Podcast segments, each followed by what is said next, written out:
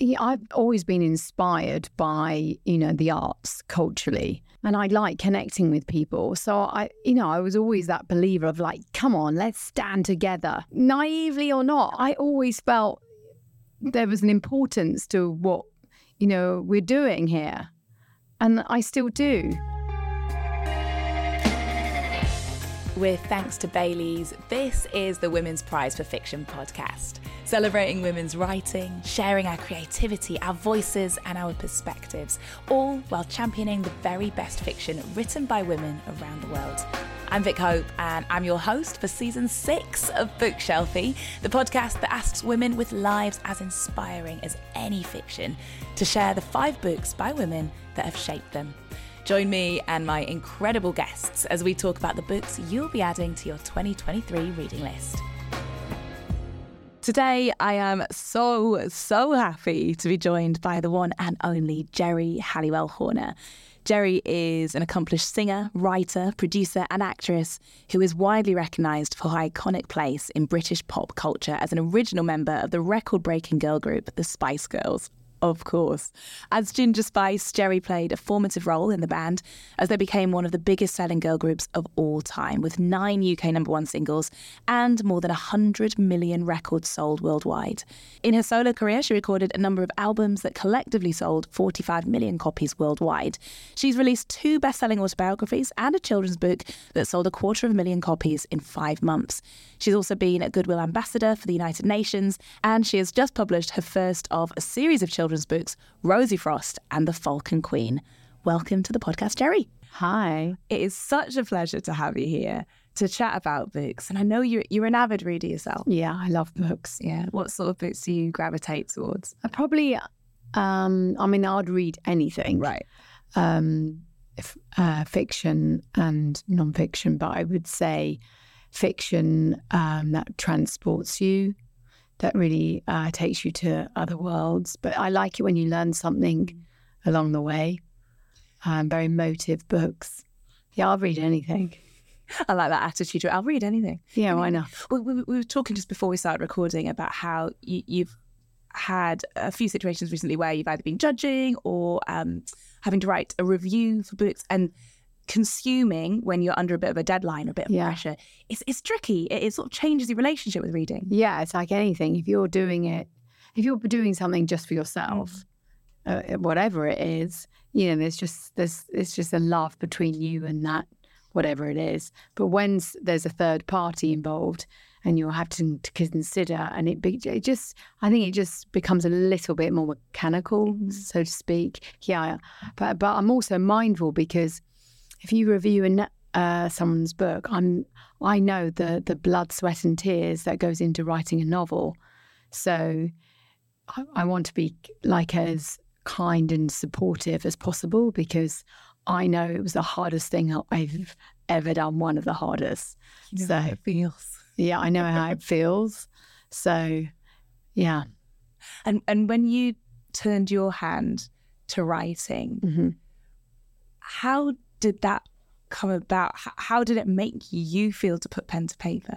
I first, and I've always loved writing, and um, I studied English literature before the, I was in the band, and so and I was doing quite well at A levels, and and so I always loved the power of words. And then there was, I came to a moment in my life. I think it was early thirties, and I was like. I, I did this, uh, it's called The Artist's Way, and I don't know if yes. you know it. Yeah, it's it's featured on this podcast before. It's, yeah. Um, it's a, a novel that's been brought to books yeah. before. And it yeah. makes you do um, little, little series of exercises yeah. to unlock your own creativity. And after doing that, that's when I wrote my first series of books, Eugenia Lavender. And they were just, they were short books, you know, for like young kids. They were like for six, seven year olds, but it was still creative, like a, a, a character that I felt like was missing in the that arena. And that was satisfying. And it, but it also, it was very mechanical, the way you write it as well. You kind of know your beginning, middle and end, and it's short. And, and um, but then... I, years later, and life happens, right? And, and you know, everyone has ideas, and but I've always been a character-led person, And I was thinking, oh, I'd really like to write a novel, you know, long novel, but older. And um, and then I went, I got a new agent, Christopher Little, who discovered Harry Potter. I thought, well, he knows what he's doing. and and I said, oh, shall I just age up Eugenia? And he said, no, start again, which I did. And but it was a bapti- baptism of fire, because writing a novel, oh my God, the discipline and the strategy you need behind it. So there was me with, you know, pen to paper, that loving characters, but having the sort of discipline and experience to do like plot lines and make it, putting it all together, that's a different, you know, skill set in itself. You know, I've always felt sure of character, um, but it was almost like I, I felt compelled to do it. And I was learning as I went. So that's why it took me so long. This is part of the reason, um, just to return to what we were saying before, why being able to sit with a novel or a character and allow them to breathe and grow and develop with you is so important when you're reading, and why having to read so fast, it often doesn't give them that space yeah. to sit with. Yeah, to really sort of allow that, like, every word matters, because when you write a book, do you know what I mean? You have, well, you don't have to, but it, it like, for me, every word counts. Yeah. And because you're asking a commitment from the reader to stay with this book. Um, I always try I always try and write for the reluctant reader as well as, the, you know, the bookie that, you know, will devour anything, but for the ones that not necessarily pick up a book. So to make it engaging, page turnering. And also, I like it that you're going to get, you're going to get real sustenance out of it. Hide vegetables in chocolate. So it, it, the page turns, but then actually it's going to touch your soul if you want it. Yeah. That's what I tried. That's what I tried to do. Well, we're going to talk about the books that have given you that sustenance yeah, okay. over the years, over your your entire life, Geri. And your first Bookshelfie book is The Story of Tracy Beaker yeah. by Jacqueline Wilson. Tracy Beaker is a funny, imaginative, articulate ten-year-old girl, but she can also be angry, impulsive, and a little bit violent too. Tracy lives in a children's home, but constantly hopes that her absent, glamorous mum will come and take her away. One day, Cam visits the home to write a piece on the children. Tracy, being something of a writer herself, resolves to help out. The two form a bond, and Tracy begins to wonder if Cam might represent a way out of the home for good. What impact did this book and Jacqueline Wilson's work have on you? Okay, so Jacqueline Wilson, I think she's incredible. She's absolutely incredible. And I, what I like about this writing, first and foremost, is that it's it's not airbrushed, it's scratchy, mm. it's it's real, but done in a very digestible manner. That's sometimes topics that you might feel a bit uncomfortable. And um, and so Tracy Beaker, she's, as you said, she's angry, and and I think and it's sort of understandably so, and that's real. And it sort of maybe gives you permission to be. Um, I think they really lend themselves importantly to that time. Um, in the in the spectrum of things, I think for for any child to pick up that book, there's something very fresh about it, of its time as well.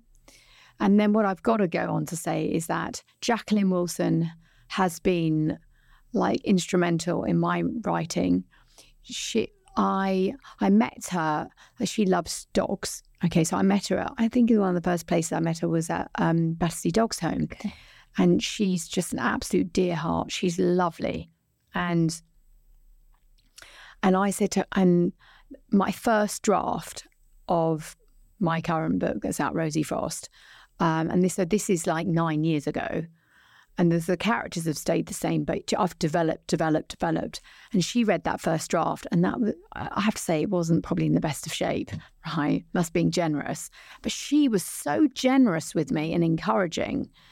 Um, and then what she did was she introduced me to Jane Eyre, because she was giving talks on Jane Eyre, and she she invited me to those talks. And then so to, she was sort of masterclassing me in in a way, and um, you know, and then. To be able to, seven years later, to give her, say, look, I, I carried on. I mean, there's been a whole journey since then, but, she, you know, to give her a finished product, and, you know, she she read it and then endorsed it and said it was, you know, it was, she gave very positive comments to me. And I was like, to have someone that really uh, like mentors you and champions you is, uh, is such a gift. And she's such a nice person. So I'm going to say everything she touches is amazing. So chapeau to her. And for someone who's been so instrumental, so impactful and inspirational to you as well, to yeah. to be able to see the development in your work, yeah, it's like the the most epic tutoring you could. Yeah, I feel like she was a big part of every young girl's life. Yeah, I remember at school we would pass her books around like they were gold dust. Mm. We would talk about them. They formed the basis of our understanding of the fact that we're all different and everyone's going through something. You never know what someone's going through. I remember there was Tracy Beaker, there was The Bed and Breakfast Star, there was Bad Girl, there was um, Illustrated Mom. It, they taught us empathy because they taught us that behind closed doors, anything could be going on, yeah. but we need to be kind to one another. Yeah.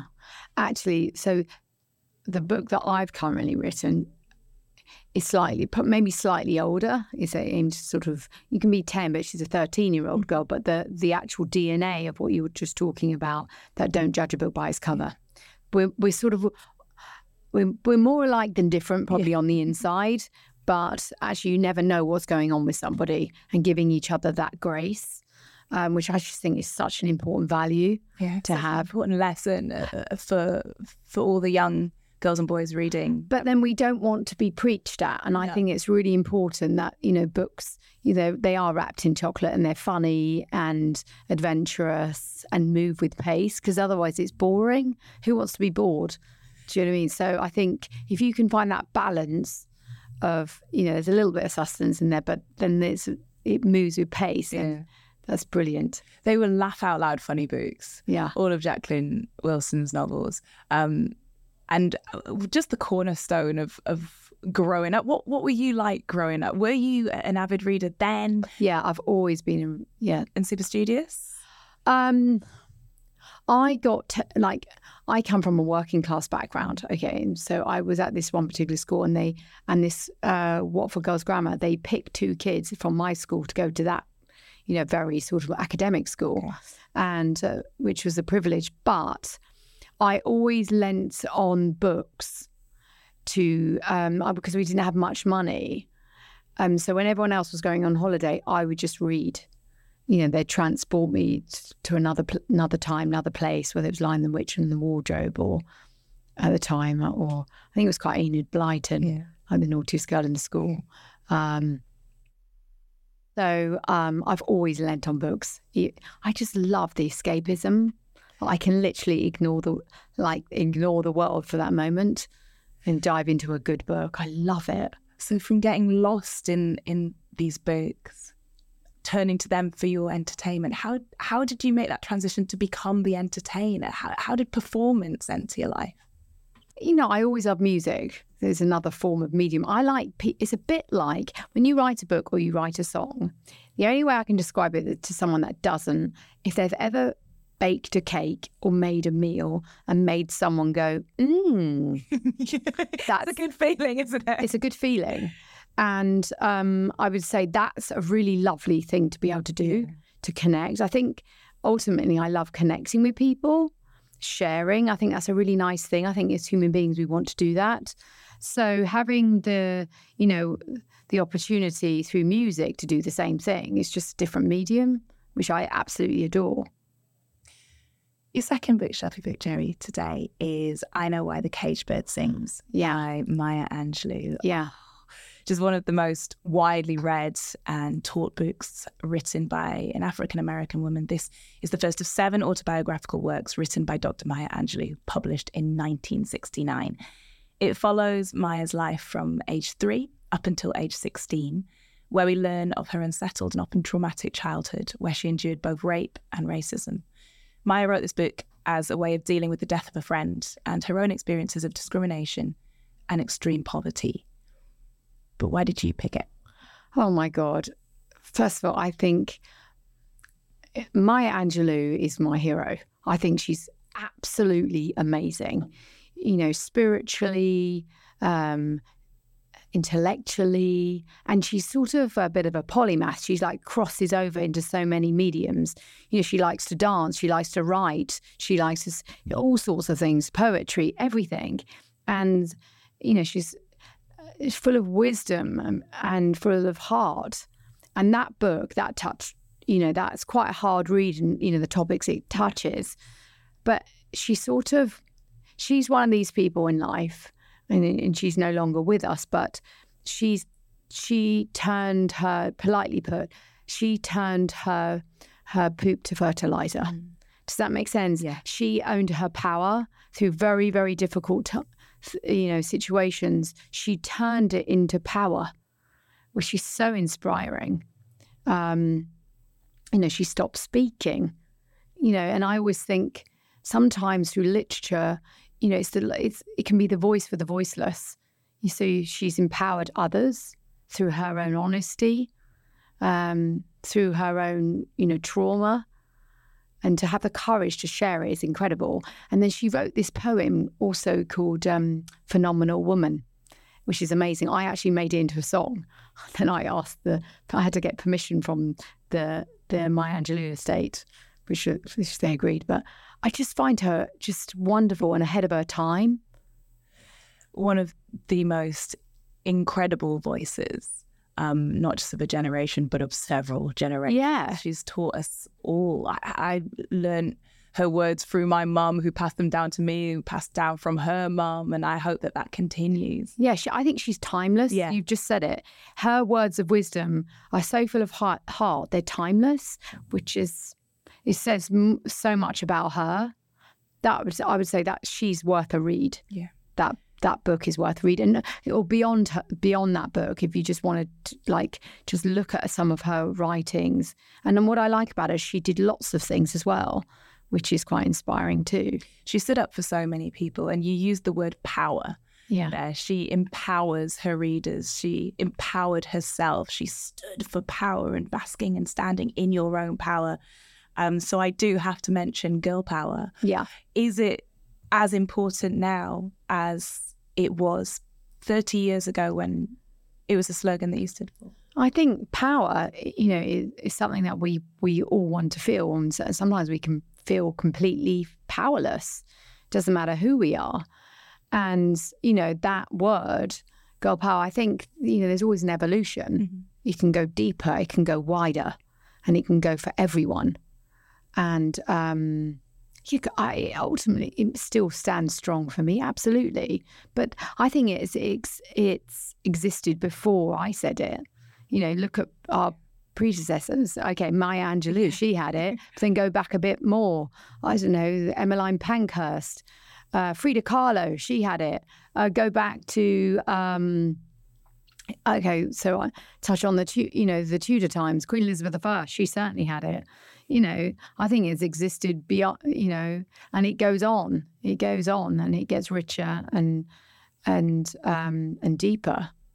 How important are positive role models for girls to you? Because I mean, I know Eugenia Lavender, who we've mentioned, um, your book series centered on the adventures of a positive female role model for young girls. Yeah. Um, Rosie Frost and the Falcon Queen. Yeah. Why is this important to you? I always try and feel what everybody else is feeling. You know, what is it?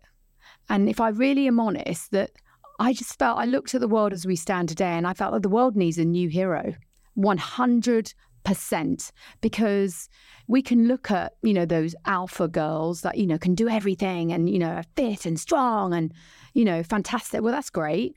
But actually, maybe we need an ordinary hero that, and, and maybe her power is, is, isn't one that's comes from within. It's like about finding the courage that you never knew you had. Maybe that's a that's that's that's a hero, and maybe one that shows weakness through vulnerability. Maybe the new hero is vulnerable, and maybe that takes far more courage. And and could I write a story that, you know, has characters that imbue those qualities, and but also the characters around her, like Bina. And she's really intelligent, but, you know, she likes wrestling. Um, but then um, the the boys the boys cry in this in this story, and the girls save the boys. Um, it's, it's a modern day hero. But then we look back at the past, you know, it's entrenched, the school that it is, is entrenched, the D N A of it. It's a mo- it's set in the modern times, but it's, but it's entrenched in history. It's built by Queen Elizabeth the First in honour of her mother, Anne Boleyn, um, who was smart and brilliant, but was shamed by a misogynistic pig because, you know, he wanted something different, and, you know, the the sort of vipers around that court. So I felt back to Rosie Frost now. She she embodies what I feel what we need, a bit of hope that it's okay to not be perfect. It's okay to feel angry or sad, and and sometimes um, we're going to have to face challenges, and but. And it's it's watching her story face those challenges that hopefully will inspire you, yeah, in a very, very like fast, positively aggressive way. You know, the story just moves. You know, it's adventure, um, and it's for any age as well. I hope. I think just knowing you just briefly, I think oh, I think you you might connect with it. Yeah. You know, it's got it's got a Squid Game vastness to it. Not quite as violent, but it's got that feeling to it. Um, but then it's in, like enriched with history. So if you've got that, if you want it, and conservation, if you want it. Well, this is what I always say about young girls and boys, is that, you know, we keep saying, oh, you can be anything. But the truth is you can also be everything. And I love when a book gives you so many options. You don't have to fit in any box. There is there is so much power to be found in all different places. It, it's exciting to go out and find it. That's so nice. I think if you can see it, you can be it. Yeah. And that's what I always try to have. Very real characters that we can, we can champion and root for, but they're, they're in their own lanes. And aren't we all? Bailey's is proudly supporting the Women's Prize for Fiction by helping showcase incredible writing by remarkable women, celebrating their accomplishments and getting more of their books into the hands of more people. Bailey's is the perfect adult treat, whether shaken in a cocktail, over ice cream, or paired with your favourite book. Check out Baileys dot com for our favourite Bailey's recipes.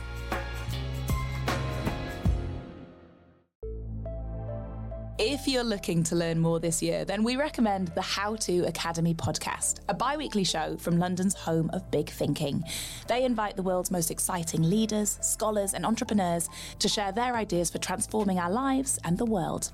Past episodes include Bill Clinton and James Patterson on creative partnerships, Isabel Allende and Gloria Steinem on feminism, the late Madeleine Albright on diplomacy, Noam Chomsky on the politics of the climate crisis, Melinda Gates on philanthropy, Mariana Mazzucato on the consulting industry, Lise Doucette on the future of Afghanistan, and much more. If you want to know how Nobel Peace Prize winner Maria Ressa stands up to dictators, how comic book pioneer Alan Moore boosts his imagination, or how Chelsea Manning fights for a more transparent society, you'll find out with How To Academy.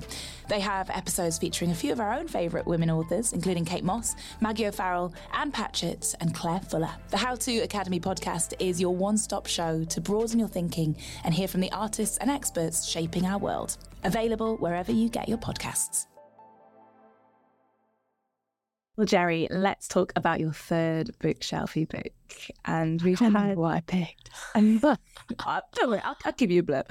Um, well, we touched on history, and it's Hamnet by Maggie oh. O'Farrell. Oh my God. Yeah. Oh, oh my God, indeed. This is, of course, a Women's Prize winning novel which explores the short life of Hamnet Shakespeare. This is a tenderly written and emotionally devastating account of the bard's only son. His name was given to one of the most celebrated plays ever written. What was it about Maggie's extraordinary writing that drew you in? And this book that, that left a scar on my heart. Right. And no, what a beautiful way to put it. it but I, it's probably, I would say it's a... a a bookworm's kind of book. Mm. It's not a reluctant reader's book, if I'm honest. Um, if you love books, you I would say you love this book. It's absolutely brilliant. There's for so many reasons. Okay, first of all, it's really um, cleverly idea, you know, written from the point of view of being uh, of Shakespeare's wife. Agnes. Agnes. And she's like seen as wild and misunderstood. That's that's interesting in itself. It's really original. Mm-hmm. But and then this book will, tore my heart open. I was sobbing at anyone can any bookworm will I like I'm in bed. Okay, my husband is next to me and he's looking at me and I'm sobbing looking at him. No, I'm just ignoring him and just sobbing into this book. It's so, so heartbreaking. And he's like, what the hell is yeah. going on with you? And I'm just, leave me alone. And it's, it's amazing the power of an the, the, to do to that. Do that. Yeah. Okay, so that was... Uh, so if I always, if it can really touch you like that, and it's quite, it's really... It's a hard read. But then the other thing is, you know, I I studied uh, Hamlet at school, so to t- so cleverly to to put that sort of the icebergs, the undertones of why Shakespeare did, wrote that is. And then here's the other thing, and you get sort of a tapestry of history. So at that time, the bubonic plague was happening, and um, and when I was reading it, I think COVID was happening. Right. Layers, though. Many layers. Better. Yeah. I was like, oh my God.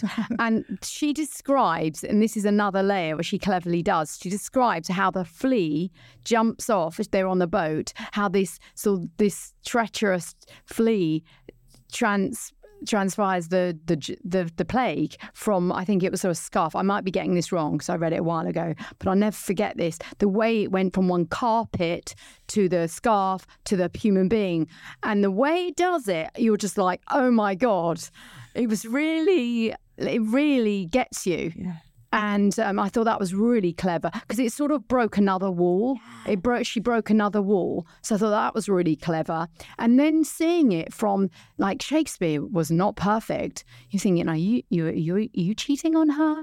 You know, you've gone you've gone for weeks and left her. You know, it humanises everything, which I thought was really clever. She does this thing with historical fiction where it sort of recontextualises our present. It makes us look at the things that are going on right now from a new light. And yeah, she she gives voice to the voiceless. Um, crucially, like you said, the perspective of Agnes, Shakespeare's wife, a figure largely lost yeah. from history. Are you are you drawn to women's stories? Okay, so you just said how if we look back, um, is it Shakespeare said it's like the history is our prologue, right? And um, so okay. So I'm absolutely fascinated with the Tudors, always have been, okay. right? And then I thought, okay, let's look back from another point of view, Anne Boleyn. Mm-hmm. And so that's when I, I started really unpicking. Actually, if you look at her from a human point of view, she was your age, probably thirty, not even thirty, and like you. And she um, she had not even a three-year-old daughter, and it's going to be executed. For what? And who wrote that narrative to say what she did? And, you know, and, and I sort of researched a bit more. She was into the N H S in reform, and she was, she wanted to use the Crown's money for the greater good. And Cromwell didn't like it. And, you know, and she, and she hasn't provided an heir, a male heir. And so you think, oh my God, this is horrendous, this is poor woman, what she went through. So I sort of looked at it from that perspective. What can we learn from that and bring it into the now? And, you know, and to see it from that perspective, and you suddenly get, oh my God. And then she was mother to the greatest monarch of her time, Queen Elizabeth the First. So I do like looking at history. Yeah. And th- th- that's not the way we're taught it in schools. And crucially, history is not a science. It's very much a narrative yeah. that is written by someone, whoever has the power and has decided how we are to view the past. Yeah. When we flip it and when we look at it from someone else's perspective, we can reclaim our voice mm-hmm. so often. Um, I personally, I, I love trying to look at history from different perspectives, yeah. specifically women's, because so often they have been silenced. Um, and who wrote the history as well? Exactly. That's another thing you have to ask ourselves. Who wrote that? I think I think you realise that it, it's not fact and it's not truth. And it's important for us to, to constantly keep reframing. Um, Jerry, you played such a huge role in feminism in the nineties. Arguably, you encouraged a whole generation of girls and young women to speak up for themselves, to find their voices, yeah. to reframe that power. Did you realise the gravitas of that movement when it was happening? I maybe I I've been always been inspired by, you know, the arts culturally, and I like connecting with people. So I, you know, I was always that believer of like, come on, let's stand together. You know, I was I was charity monitress at my school. I was one of I was that girl. Come on, let's do this. Me too. I was charity monitor at my school. There you go. I was that, and um, so.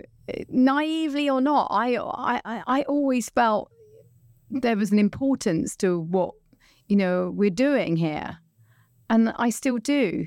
You know, uh, if I when I think it's, you know, is this worth it? This is worth it, and I feel compelled. My instinct drives me a lot. You know, emotion and instinct. I think I care about, I care about the world. I care about you. And, you know, there's, it's really lovely when you see, you know, other people inspired or connecting and going, yeah, just, just like I was inspired by someone. I go, oh yeah, that helped me. And I think we pull each other over the wall. Support comes different in different ways, in different places. Sometimes you might not have the parents to give you that. They not, might not be present for, for no fault of their own. And so, if you can find it through literature or music or each other, friendship, whatever it is, I think that's a, a wonderful thing.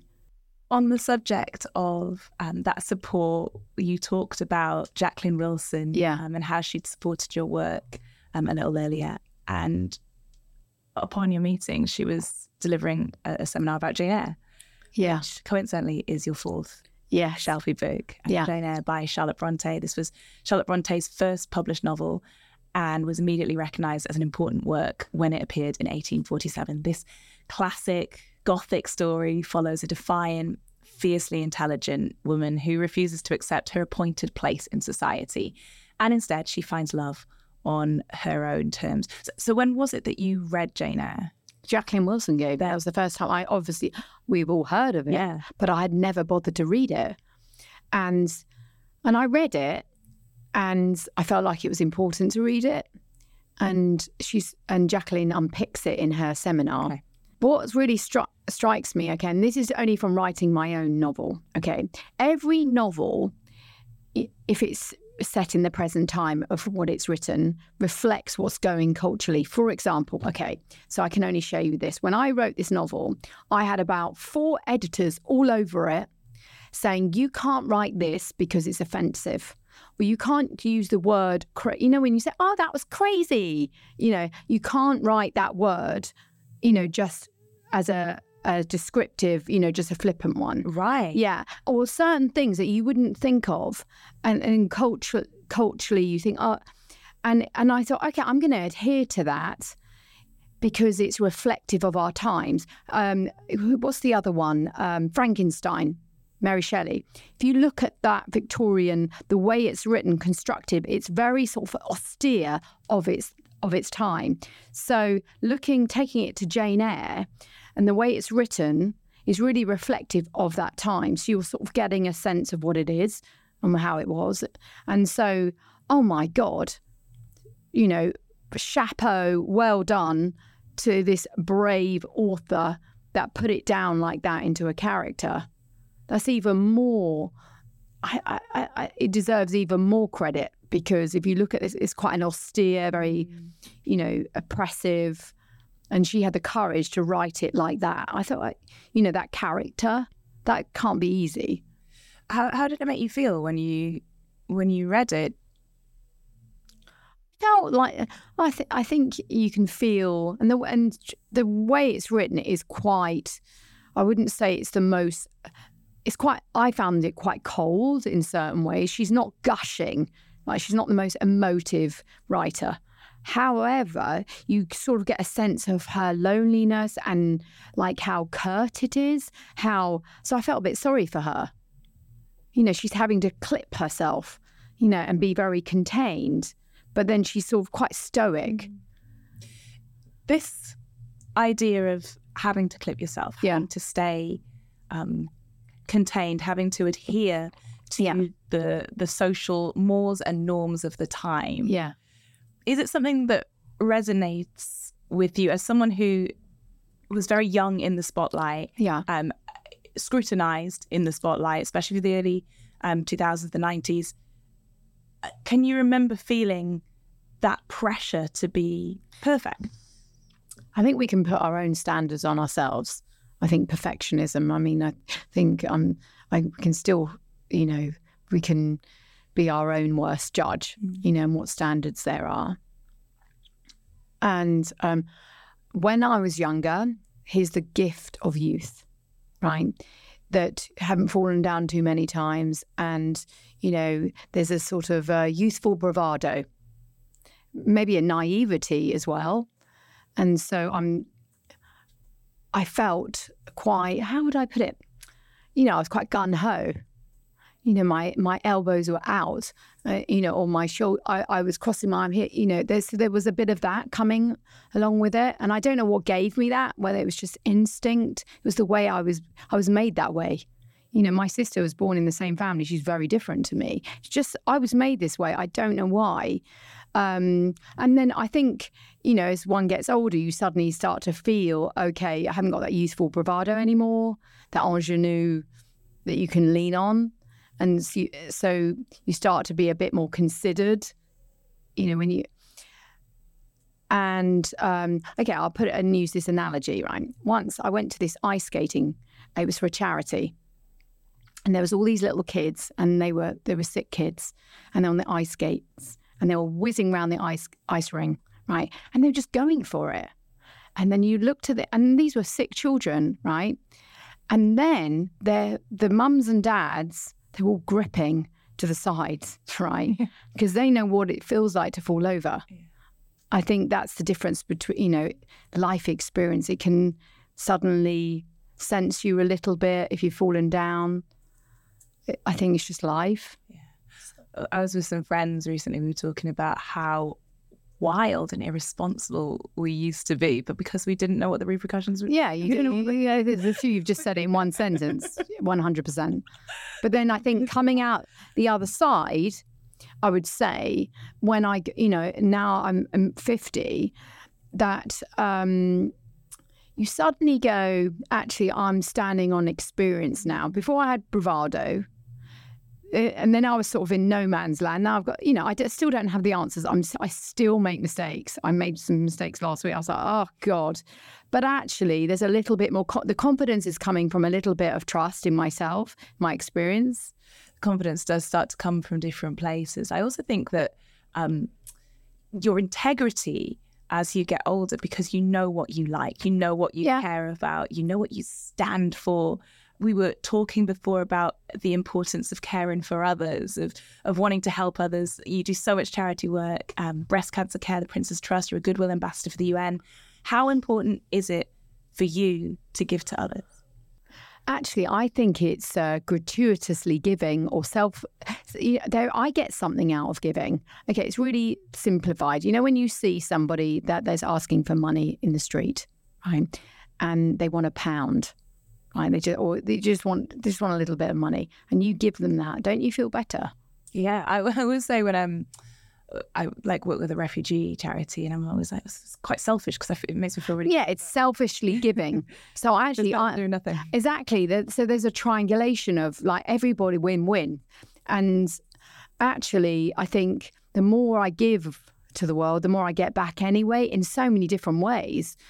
I think, you know, whether it's sharing my experience, whether it's sharing love, whether it's sharing uh, finance, I do know in any way, where if, if I, when I'm generous, I, my spirit feels like I feel good yeah. about myself anyway.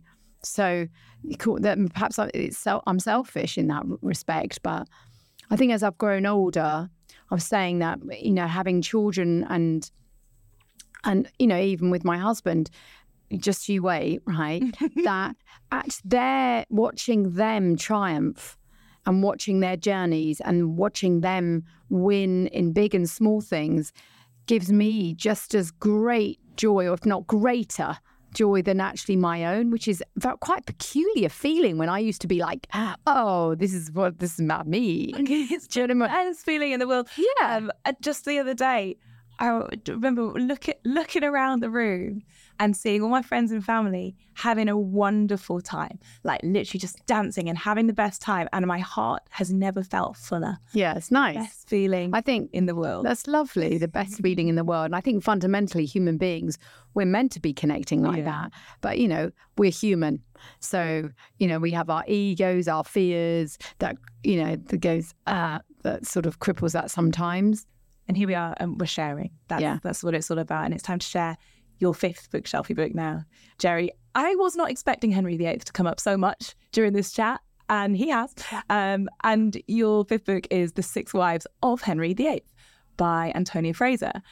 In a sweeping narrative, Fraser traces the cultural, familial and political roots of each of Henry's queens, pushes aside the stereotypes that have long defined them, which we were just speaking about, and illuminates the complex character of each.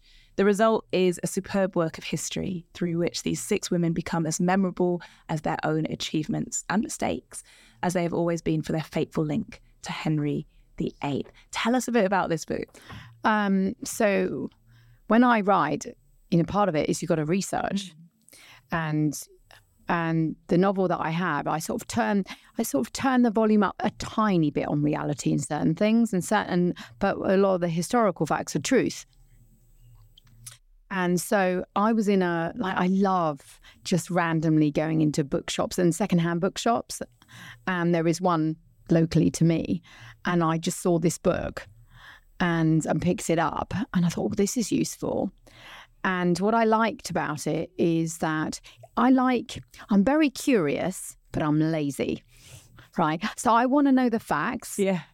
I'm not, but I'm not, like, it's almost like I've read physics books, but for kids. Does that make sense? And I get, a, I just want to get a handle of it. Yeah. Really, just sort of know it, understand it a little bit. Oh, I'm, I'm a big fan of uh, breadth of knowledge over depth of knowledge. Yeah, there you go.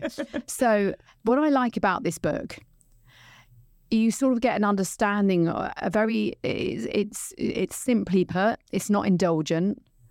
And um, so you get a handle of each queen, and, and they're humanized as well. So it's an it's quite an easy read, if I'm honest, which pleased me. um, yeah. But what, what was it that you took from it that, that you? I mean, we've talked about Anne Boleyn, yeah, already. But I've, you know, I'm I'm on book two for Rosie, and touches on Jane Seymour. But the Anne Boleyn thing, you just think it just sort of validifies what I thought. Yeah. That she was completely thrown under the bus by men around her. There was a, a Thomas Cromwell who started out as her ally, because they shared the same interest in their their sort of uh, religious view. But as soon as she, he felt that she was wielding too much power, he was like, get rid of her, get rid of her. And threatened by, you know, there's a saying, the sharper the knife, the higher you, there's a saying, the higher you rise, the sharper the, the knives. Mm. And so her her power is rising. And and let's face it, haven't you seen it? Even modern days, everyone hates it when the wife is having too much influence on the leader. Oh, it's the classic trope, isn't it? Yeah. And so and he doesn't like it. So he thinks, okay, I'm going to fight. And he does it very, very cunningly. He puts another, you know, a much more um, complying female in front of Henry, who, and so he just, and Henry's just, you know, going through whatever he's going through by that stage, and entrenched in fear and guilt. And um, and I, I just read it and I just felt dreadfully sorry for this woman. If you humanise it, mm. you're like, oh my God, this is awful. We learn about um, Henry the Eighth's wives as very two-dimensional at school, and it's a, a huge part of the curriculum, um, but we don't give them any no. human qualities. Did you feel like you related to them when you read this? Did anything resonate with you on a personal level? Um... I think, you know, it's. I really, enjoy, I really responded to seeing them as three-dimensional, as you've said. Not perfect. None of them are perfect. Who is? Who are not? Yeah. No, no one is. Um, but I thought that was a really healthy way, and and I just thought, Actually, although this is all very entertaining and dramatic and, you know, we've all, you know, read about it, but actually this is real people um, to learn from it. And sometimes things don't, you know, th- we've moved on dramatically in, in, in, well, in this country, but in certain countries, not so much. Looking back, Geri, over your life and career, um, I would love to know what, what work are you most proud of? Um... A very, very interesting question. Um, what can I say? I'd say a baby is better than a number one record. Yeah, that's the truth, isn't it? Yeah, that is very true. Um, you know, I've I've been very ambitious, and there's nothing wrong in that. I think you know, fa- I think it's fantastic, and I still am. Um, but I'm, I'd like to say that ambition sh- should be have a rebrand that you're allowed to be. Yeah. Um, Having said that, it's balance, you know, holding a like a trophy is not going to keep you warm at night, is it? Um, and I've learned that. So, you know, my family, I'm really proud, you know, that I'm in a loving relationship and I've got some beautiful children. I would say that that that's very fulfilling. So it's balanced, but equally, you know, to maintain your own identity. And I'd, I'd if I couldn't be creative, I'd, you know, I'd feel like I was starving. Um, so that's why I'm very, very grateful to be able to do something, you know, alongside and still show up for my family at the same time. Um, so I think I'm very proud that of them, really, if I'm honest. Yeah. I, I couldn't agree more. I was asked the same question the other day, what are you most proud of? And I was like, my relationships. Yeah. With the people that I love. Yeah. I've got one final question yeah. for you, Geri, before you... You go. If you if you had to choose one book from the five that you brought today as a favourite, I know you said you look mortified that you're going to pick one. Just one as a favourite. Which would it be and why? Um, I probably probably Hamnet. Yeah. I think that's probably the one that I'd take in ten years' time. I'd still mention it. Mm-hmm. I think that's it's it's in its own lane, and it and it. I love things that make you cry. And so I really feel like it sort of it it, move, it, move, it moved me, and I think yeah, that's that's a book that will is timeless, absolutely exquisite. Have you read it? Yes. Well, it, when it won the Women's Prize for Fiction, and then of, of course um, The Marriage Portrait by Maggie O'Farrell. I don't know if if you've read that yet. So that was nominated, shortlisted last year. Also, absolutely. What's that about? Again, she's um she's taken a. A, a, a sort of forgotten voice, um, Queen Lucrezia. Who's that? She was. I don't know who that was, is. She was married off to a, a duke much, much older than she, her. She was essentially a child at the time. Yeah. Um, and she believes that he's trying to kill her um, throughout the book because she can't produce a child. Um, and it's just, yeah, written from her perspective, someone that has sort of been forgotten through history apart from a portrait of her.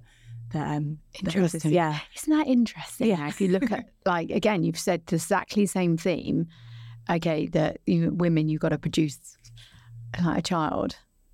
And and then I thought what's really interesting that you may find, like Queen Elizabeth the First, if you just look at it on really basic human terms, right? Imagine if you knew that your father killed your mother, right? What would, uh, that would put me off marriage. Yeah. No wonder Queen Elizabeth yeah. never married again. No wonder. And yet the reasons that are assigned to her for, for not marrying are those classic words that are like given to women being bossy or difficult or, you know, yeah. tyrannical. Yeah. And yet, of course she wouldn't want to. If you, um, Dad killed her mum. Yeah, no wonder. No wonder. No wonder. I was like, okay, yeah, lay that one out, unpack it. I say. I had no idea I'd come here today and find you to be such a history buff, and I absolutely love it. Thank you so much for taking the time um, to, to join us to, to chat about books, about history, about life. Oh, it's a pleasure. Thank you, Geri. So nice. I'm Vic Hope, and you've been listening to the Women's Prize for Fiction podcast. This podcast is brought to you by Bailey's and produced by Birdline Media. Thank you so much for listening, and I'll see you next time.